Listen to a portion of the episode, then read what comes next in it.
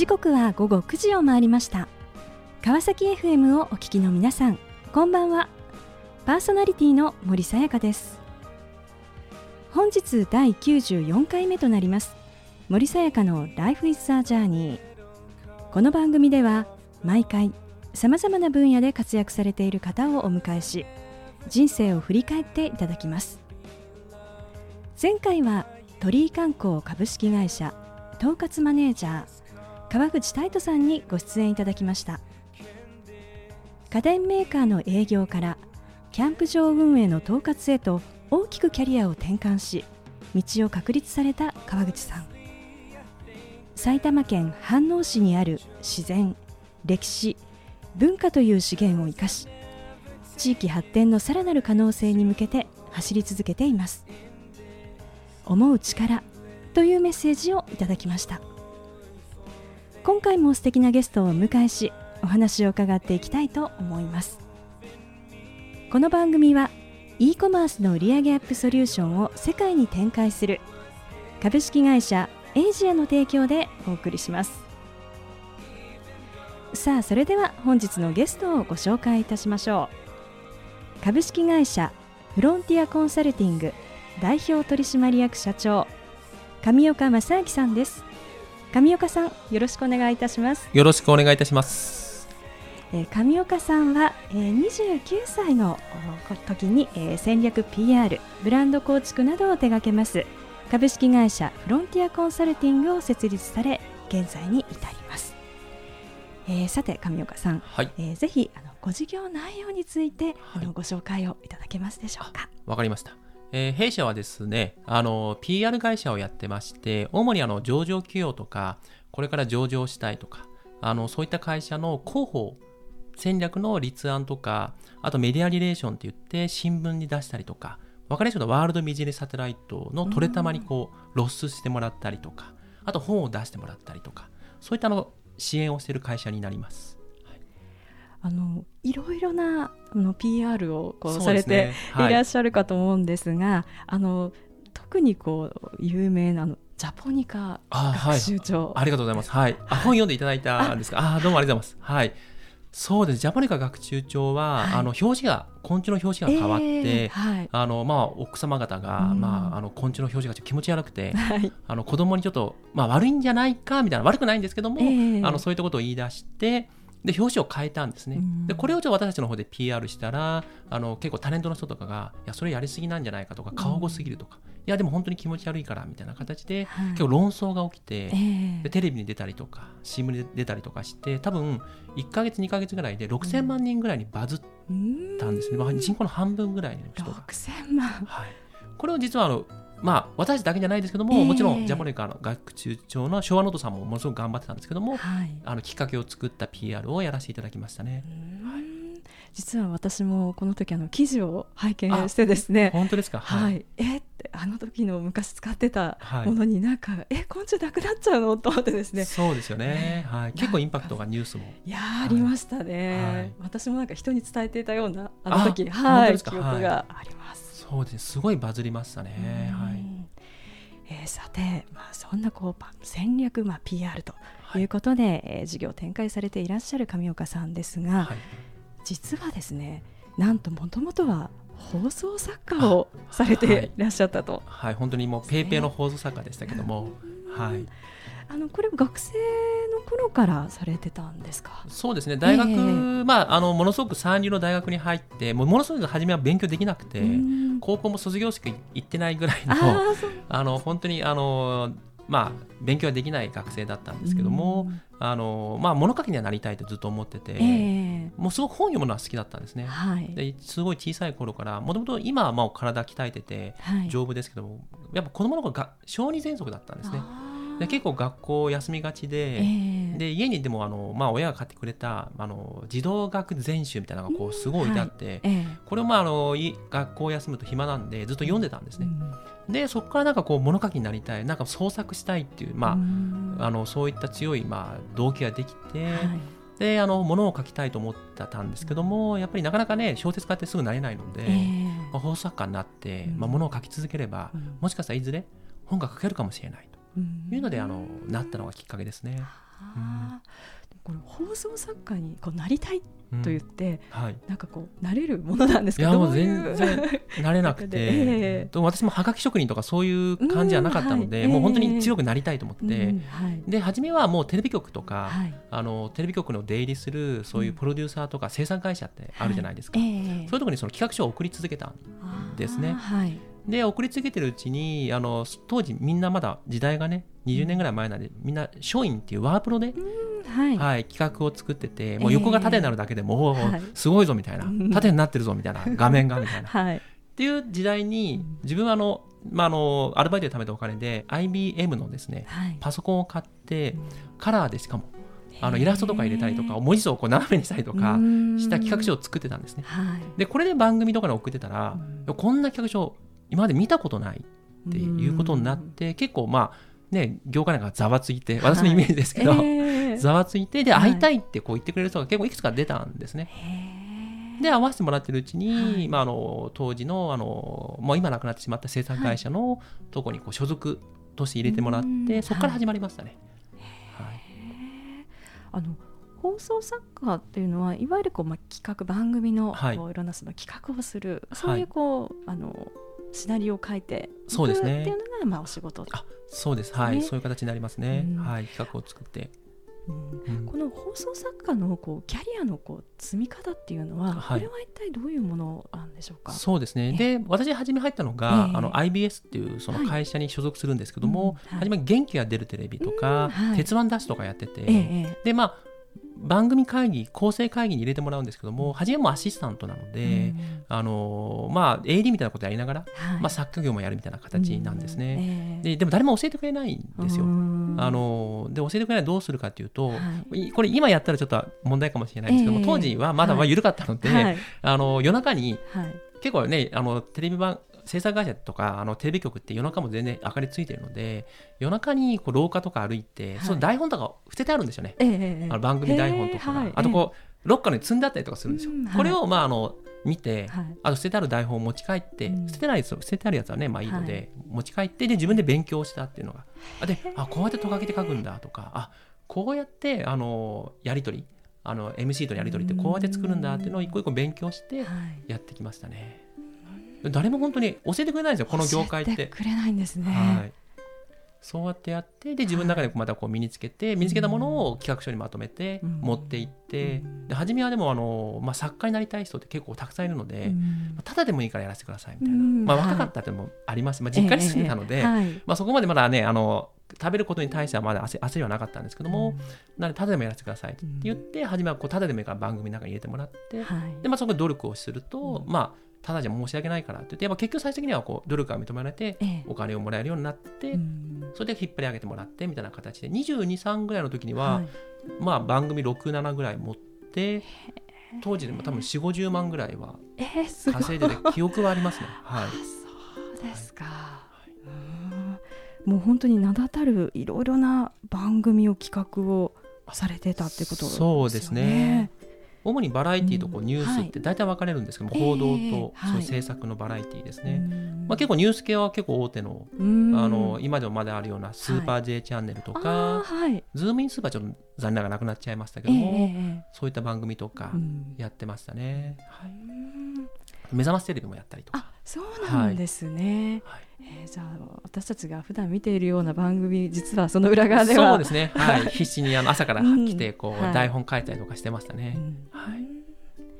その後のお話とても気になります。後半も引き続きお話を伺っていきたいと思いますがその前にここで一曲。上岡さんのリクエストソング心に残る一曲をお届けしましょう。それでは上岡さん曲紹介をお願いいたします。はい、これ私があのまだ PayPay のアシスタントのところによく聴いた音楽なんですけどもウルフズのガッツだぜ。さあ後半も引き続き株式会社フロンティアコンサルティング代表取締役社長上岡正明さんにお話を伺っていきたいと思います。今リクエストソングとして、えー、ウルフルズのガッツだぜですね、はい、選んでいただきまして、まあ、放送作家時代に、はいよくこうそうですね。はい。当時あの大阪にあの番組収録があって行った時に、はい、まだ全然あのウルフルズが売れてなくて、えーはい、コンビニに行くとやたらにかかってるんですよね。はい、でコンビニでもひたすら台本っていうかあの、えー、その演者さんタレント用のこう、資料をこうコピーしている時にずっとかかってるので、まあ、それがすごい耳にまあ焼き付いたというか、まあ、苦労してる時の、まあ、一番自分のこう応援してくれた音楽ですね。まあ、前半はまあ放送作家の時代ということでお話をしていただきました、はい、でまあ、20代をまあそう駆け抜けてきたわけですが、はい、えー、その中でですねご自身のまあこの今後のこうキャリアというところではどんなふうに当時こう考えられていたんでしょうか、そうですね、まあ、自分の放送作家向いてると思ってて、えー、あのまあ、ちょっと一つ違った発想とかできると思ってたので、はい、あのそのままあの、まあ、大物になりたいなと、まあ、トップに行きたいなと思って頑張ってたんですけども、えーはい、でもなかなかこうキャリアが上がっていかなかったんですね。で当時やっぱり放送作家って、まあ、実力半分、えーはい、あとやっぱ人脈半分みたいなところがあってやっぱ売れてる作家さんとかってやっぱりその、誰かのディレクターについたりとか、まあ、プロデューサーに気に入ってもらってこう一本釣りされるみたいなことがまあほとんどなんですよね、はい、そうした中で自分はなかなかそういう人に巡り合わなくて、ん。なんでこんなに頑張ってて、えー、まあ、自分なりに、まあ、いろいろ発想ができるのに、はい、あの引っ張り上げてもらえないのかなってそう悶々としてたんですね。で30までにやっぱこう作家として、はい、名前が売れないと、えー、やっぱりこうトップにはなれないんですよね。越智正人とか小山君堂とかさんみたいになれないので、もう26ぐらいになった時にちょっと焦りがあったということがありましたね。でそうした中で、あのまあ、大阪にあ名古屋にある、あのとある会社が、まあ、これから上場、あの名古屋セントレックスですか、はい。に上場するので、まあ、今こう面白いやつを探してるみたいな、まあ、上場するので、まあ、面白ければいいみたいなところが ちょっとあって、あのグループ会社の社長をちょっと任せたいので、あのうちの会社に来ないかみたいな。はい。っていうのがあったんですよ。で、まあ、法作家をこのままやるか、まあ、名古屋に行くかっていう二者択一だったんですけども、まあ、あのこのままやり続けてももう他人ありきになっちゃうじゃないですか、うん、誰かに引っ張り上げてもらうまではまあ頑張るみたいな形で。だったら自分でちゃんと実力を勝負できるその雇われ社長っていうのをやってみようかなっていうことでやあのそちらに道を進んだっていうのがきっかけですね。でもこう今まではやっぱりまあ放送作家として、はい、まあ、ある意味こうフリーで、はい、あの一人でこう力をこう実力でこう道をこう切り,、切り開かれていたと、はいはい、でも一方で今度はそのまた違う業種でで、ね、しかもこう組織というかですね、うん、の中で社長とかなりこう大きなキャリアチェンジだと思うんですがそうです、ね、なんかそれでもこう前に進んだっていうのは、うん、ここにはなんかどんな思いがあったんでしょうか？そうですね、あのー、まあ、その時にあの社長にすごく興味があったわけじゃないんですけども、やっぱりキャリアを積んでいく中で、うん、やっぱり放送作家をこのまま続けることに対する不安はやっぱちょっとちょっとずつ増えてたんですよね。はい、楽しいですし、えー、まあ、業界にいるっていう、まあね、自負もあったんですけどもやっぱり40、50って先がだんだん見えてきた時に、はい、家庭を持った時にフリーで食えていけるのかなとか、はい、やっぱりこう若手が出た時にやっぱり自分的にそのポジションを保てるかなみたいな、はい、あったので、なんでやっぱりそういった社会人として一回経験積んでみるってい。うのは、うん、26から次のステージとしては、ちょっといいかもしれない。って前向きに捉えたっていうのはありましたね、でもやっぱ不安もすごくあって、えー、特にその組織で働いたことがなかったので、はい、そこはすごい不安がありました、まあ、じゃ当時それでまあいろいろ揉めたりもしますけど、はい、でもこう入られて、はい、えー、最初になんかこうどんなことをこう社長としてあのされてたんですか？そうですね、はい、やっぱ放送作家なので、元、あのやっぱり発案力とか企画力をすごく求められるんですよね、はい、でもすぐにあの雇われ社長になったわけじゃなくて、えー、やっぱり社長といっても、初めの3か月6か月ぐらいは、まずはその一社員として、まあ、あの実力を見るぞみたいなやっぱ期間があるわけですよ。でその時はまあその社長はね、まあ、その後会長になるんですけども、ホールディングスっていう、まあ、グループ会社の会長になるんですが、あのまあ、彼はあの一期社長だからって言うんですけども、一一企業のですね、一会社のやっぱり他の役割面白くないわけですよ。十何年働いてきていきなり若手の、しかも26歳の若造が来て、こいつの社長にするからってことを言ってもちょっとなんだこいつみたいな。結構そこでその当時の古株の役員とかでも揉める揉めるっていうか、まあ、お前な何者だみたいになるわけですよね。だからそれはもうそのプレゼンっていう場を与えられて、はい、プレゼンで勝っていくしかない、うん、だ自分はじゃああのいろんなあの提案とかコンペとかあって、はい、で何社でこう一つの案件を問いに行くって時にじゃあ私やりますと、うん、で発案をして企画書に落とし込んでやっていくんですけども、はい、やっぱ連勝に次ぐ連勝になったんですね。これがやっぱりその周りから認められる一つのきっかけになりましたね。この広告代理店っていうことですよね。はい、でそこでこうプレゼンをしていくっていうところなんですが、はい、でもこう未経験だったわけですよね。ねはい、あの日々なんかどんなことをされて、はい、そういうこうまあプレゼンにこう望んでたんでしょうか？そうですね。やっぱり広告代理店のしかも不動産の会社だったので、あの全く不動産広告っていうものに対して知見がなかったので、まずはそのやっぱねこう成功事例を集めた本とか、はい。えー、まあ、そのイラスト集とかまあ、うまくいってる、はい、こう DM とかチラシとかの集めたこうデザイン集みたいなのがあるんですよね。でそういうのを、まあ、あの会社にたくさんあったので、はい、まずはこう読んで、自分の中でこうインプットするっていうか、まあ、特に成功する事例とか、えー、まあ、見た目に美しいものとか、はい、まあ、響くコピーとかですね、こういうのをどんどんどんどん自分の中に貯めていくであとこうコピーを取ってひたすらコピー取って初めはねみんなでこう白い目で見ててなんだあいつコピーばっか取ってるみたいな、はい、あったと思うんですけど、まあ、コピーを取って、で自分にいいと思うものはどんどんどんどんファイルに入れていったんですね。で自分専用の、まあ、そういったプレゼン対策のためのそういったファイルを、まあ、4冊とか作ってでそういうふうにやっていったらやっぱそのどういうものがうまくいくのかとか、どういうものがこう人にとってこう美しいと感じるものかっていうのがだんだんこう見えてきて、はい、でそれをもとにこう企画提案をこう挑むようになったんですね。えーそうするとやっぱりそのまあ他の人がそこまでやってないので、えー、まあ、そもそも企画力は自信があったので、うん、そこにその成功事例の共通事項とか、はい、人が美しいもののその新しいこうものにこうミックスされて、うん、あ君それすごくいいねとか、うん、あそれあのなんでそういうふうに思ったのいや実はここはこういうふうにうまくいっててこういうところうまくいってるところをここに取り入れたんですよと。いうのをこうちゃんと説明できるので、はい、あそれ君いいねってことで勝っていくわけですね。そうすると周りの役員も初めはなんだお前って言ってたんですけども、はい、まずはその勝つことに対する結果に対して今まで勝てなかった会社が5連勝10連勝しかも大手のまあ電通とか博報堂にも勝っていくようになるので、はい、すごいなみたいな一つになるのとやっぱ陰でそういう努力をやっぱ何何かしらにこう見て見てくれてたので、えー、夜中のこうやってコピーしてるとか。はいそういうのを見てあとこう思いながらこう4冊ぐらいこう資料を持ってって、えー、あのファイルをですね自分で作った会議に臨むとか、うん、そういうのを見てていやあいつに努力してると、うん、あのまああの気に入らないけども、えー、努力してるし、お前らそういう努力した方がいいんじゃないかってなったんですね、気に入らないけども努力は認めるみたいな感じです、ね、はい、それでまあ道が開けたとその会社の中でもですね、はい、ありますね。でも初めにやっぱりすごい苦労しましたね。はい日々ま努力を続けて、その結果っていうことなんですね。そうですね、はい、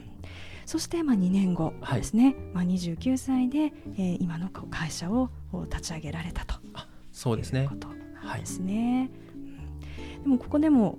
まあ、戦略、まあ、PR ということで、また少しまた新たな、はい、あのこう分野に、まあ、入られるということなんですが、はい、あのこの最初のお客さんですね、はい。うんうん、これはなんかどんなふうにこう獲得していったんでしょうか？そうですね。あの特に初め資本金がすごくあったわけじゃないので、はい、初めのお客さんをどういつ捕まえられるかっていうのが多分会社の存続に関わってくるなと思ってたんですね、うんはい、で会社を立ち上げる前ですね。これから立ち上げるぞという時に、まあ、当時仲良くしてた、まあ、自分の1個ぐらい下のまあ、あの友達がいて彼と一緒に会社を作るんですけどもじゃあ営業しようか。って彼がその昔の取引先のじゃあ、女性の占い師さんに電話してみますって言って、うんはい、まあ、彼女は PR しましょうみたいな、はい、広報の会社なのではい、で電話したら、い、いよみたいな、で会ってで私もプレゼンが得意だったんですね。その当時のそのキャリアとして、プレゼンだけは高めてきたのでもう経験がない立ち上げたばっかなんですけども夢をこうやって語って、こうやってその占い師として世界にこう発信していきましょうみたいな話したら、じゃあやりましょうと。PR を。であの受注するんですけどもで当時あのじゃあ1年間じゃああの前払いでいいみたいな、うん、信用するからみたいな感じで、1年分をコンサル料しかも前払いしてくれたんですよね。それすごいことで今でも上場企業でも毎月払いなので、これがすごいうちの会社にこう助けになってそこからまああの、まあ、社員当時一人ですけども、社員の給料も払えるし、まあ、自分も少しずつ、まあ、そこからそれをベースにして営業を重ねていくってことができましたね。こう今振り返ってみると、はい、このまあキャリアのこうまあキャリアチェンジですとかこう道をこう開いていくっていうところの中で、まあ悩むこともたくさんあるかと思うんですけれども、なんかこう今までのご経験からなんかどん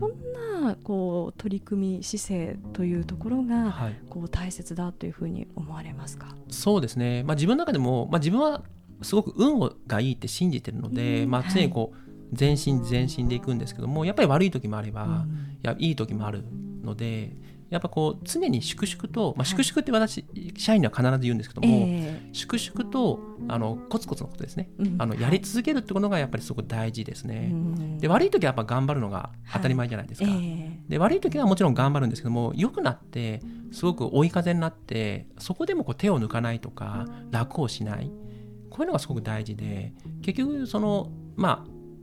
順順境と逆境というんですけども、うんはい、いい時も悪い時も、えー、この波のように必ず行ったり来たりしながらやってくるので、うん、常にそこの中で一定の自分を保って努力し続けると、はい、これが自分を高めるし自分のキャリアをこう道を開くし何よりも周りを見てるので、うん、あこの人は悪い時じゃなくていい時も頑張るんだなと。あ本当に調子がいい時でもちゃんと自分に厳しいんだなこれがやっぱ評価につながるんですよね。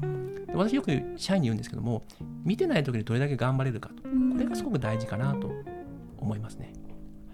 さあこの番組ではゲストの皆さんに必ずお聞きしている質問があります。上岡さんにもお伺いさせていただきます、はい、これから自分の夢を実現しようと考えている方々へ背中を押すメッセージをお願いいたします。はい。そうですね、あのー、やっぱりですねあのキャリアをこう積んでいこうと思うと人との出会いとか、まあ、新しいなんこう出来事とのこう結びつきで大事だと思うんですけどもやっぱり宝くじですね。あのくじを引き続けるってことが非常に大事でやっぱりキャリアをこう切り開いて仕事でうまくいってる人っていうのは普通の人よりもくじを引いてる回数が多いんですね。1人10回、1人30回、1人100回引けばいいものが出て当たり前なんですね。だまずこうくじを引き続けるたくさん引くっていうのはすごく大事だと思いますね。素敵なメッセージをありがとうございました。どうもありがとうございますということで本日は改めまして株式会社フロンティアコンサルティング代表取締役社長上岡正明さんにご登場いただきました。上岡さんありがとうございました。どうもありがとうございます。さあそれでは最後にもう一曲お届けしましょう。2016年リリースグレースフューチャリング G-Easy で You Want On Me 森さやかの Life is a Journey いかがでしたでしょうか？放送作家から大きくキャリアチェンジし PR 会社の経営者として新たな道を切り開いてきた上岡さん。数々の企業の PR を成功へと導いてきた中物事が順調に進んでいる時こそ平常心でコツコツと努力する。そのことを自らに言い聞かせてきた上岡さん。変わらないものを保ち続けることの大切さに触れ私自身はどうだろうかと考えさせられました。人のキャリアも一つ一つの小さな積み重ねがやがて一つのストーリーとなりその人の魅力味わいへとつながっていくように感じました次回はどんな素敵なゲストの方が来てくださるでしょうか来週もまたこの時間にお会いしましょう今日も一日お疲れ様でした。おやすみなさい。